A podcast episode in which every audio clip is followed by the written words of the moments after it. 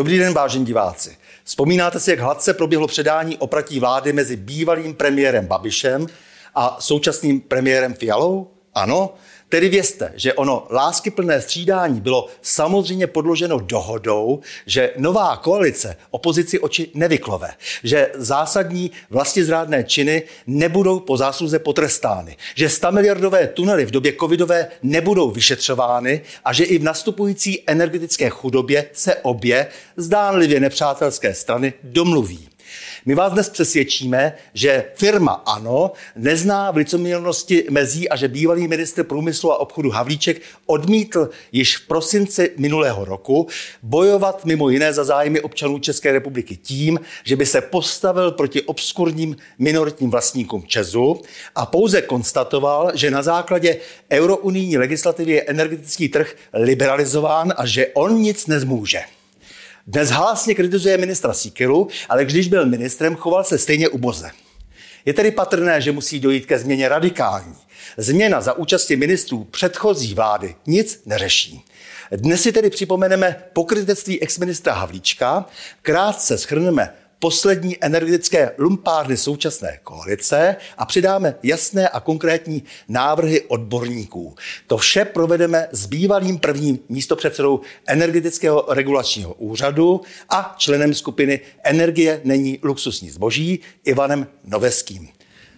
Vážený Ivane, vy jste jako členové skupiny energetické energie není luxusní zboží napsali loni dopis premiéru Babišovi, aby přijal zásadní opatření proti energetické krizi. On předal ten dopis panu Havlíčkovi, ministru průmyslu a obchodu, a ministr Havlíček vám potom odpověděl. Co v tom dopise stálo? V tom dopise byly samé zásadní věci, to znamená, že nic nejde.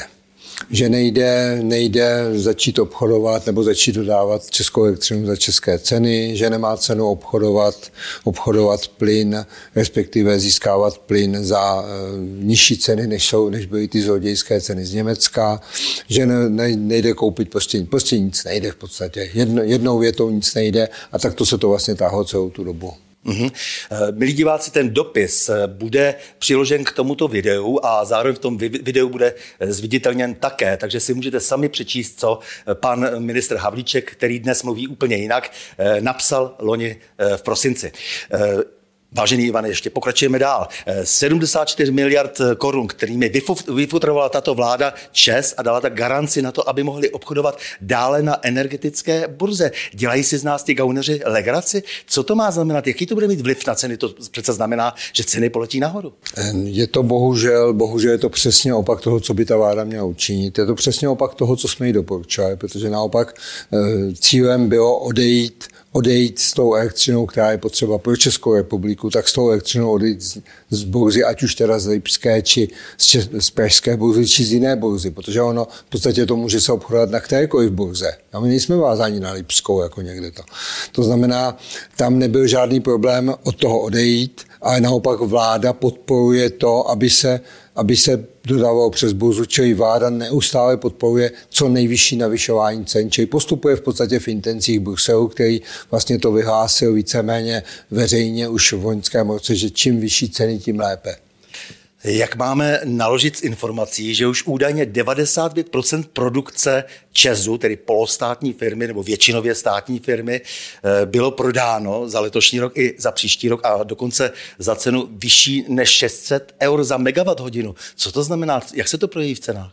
To se samozřejmě projeví výrazně negativně v cenách, protože vždycky to zaplatí konečný spotřebitel, ale tady je docela zajímavá situace, protože včera zase probíhal jiný Havlíček, oni ty Havlíčkové jsou tak trošku prokletí té české energetiky, ale ten jiný Havlíček jako poradce premiéra včera říkal, že ČEZ má prodáno sedmdesát procent na příští rok za devadesát euro za megawatt hodinu, což je zase výrazně nižší než je burzovní cena, která v současné době se pohybuje řádově, osciluje někde mezi šest set a tisíc euro za megawatt hodinu, což je šílený, což jenom dokazuje to, že vlastně žádná burza neexistuje. To je prostě jenom umělé vytváření nesmyslných cen. Takže se jenom blábolí a cena letí vesele nahoru. Prosím tě, kolik vlastně bude stát, nebo kolik stojí teď jedna kilowatthodina normálního spotřebitele a kolik bude stát v blízké budoucnosti? No, to, tu křišťálovou kouli opravdu nevlastním, takže kolik bude stát v blízké budoucnosti při, těchto šílen, při tomto šíleném konání této šílené vlády opravdu netuším. Možná přijde česká vláda, která to bude řešit, ale upřímně řečeno, dneska vím, že se nabízela, vím, že se nabízela na tuším tříletý kon, kontrakt, myslím teda jako pro odběratele, tuším nabízel ČEZ asi za dvanáct korun za kilowatthodinu, ale to samozřejmě není zdaleka koncová cena, když na burze se ta cena jenom za silovku pohybuje kolem patnáct až dvacet korun dneska. To znamená, ta cena bude vždycky vyšší, protože ta silovka znamená, to je jenom ten basic, to znamená, tam musíš počítat s tím, pokud máš, já nevím, dvacet korun za kilowatthodinu, že minimálně nějakých pět deset korun k tomu ještě půjde na distribuci a možná dalších pět korun třeba na různé poplatky ještě. Šílený. Mm. Prosím tě, řekni, ještě vysvětli nám, jak si, co by ta vláda měla dělat okamžitě, nebo co už měla dělat vlastně ta Babišova vláda. Raz, dva, tři, ty nej, ta nejdůležitější opatření, která se týkají elektřiny. Nejdůležitější opatření, řeknu to decentně, přinutit ČEZ k tomu, aby dobrovolně zastropoval cenu. Protože zastropování ceny ze strany, strany státu není úplně ideální. Nejlepší je ta slovenská cesta, kterou my opakovaně vnucujeme české vládě. Slovenská cesta znamená, že vláda navrhne zákon, mimořádné zdanění, mimořádných zisků, protože by ČEZu mohla stačit například zelené elektřiny, by mu mohla stačit, já nevím, třeba tři sta procent zisku, by mu mohlo stačit řádově. Nemusí mít, já nevím, šest nebo devět tisíc procent zisku. To už je tak trošičku lichva, že jo. Takže stačí udělat tato opatření. V tom momentě na Slovensku došlo k tomu, že se dohodli, slovenské elektrárny dobrovolně zastropovaly cenu, v dohodě s regulátorem, funguje to tam do roku dvacet čtyři a to též se mělo udělat u nás. My to vnucujeme vládě neustále, průběžně. Od ledna, kdy vlastně ta vláda poprvé zjistila, kde mají kdo kde židle, tak od té doby vlastně jsme jim začali tohleto vnucovat a vnucujeme opakovaně. Bohužel je to, jak když hrách na stěnu hází.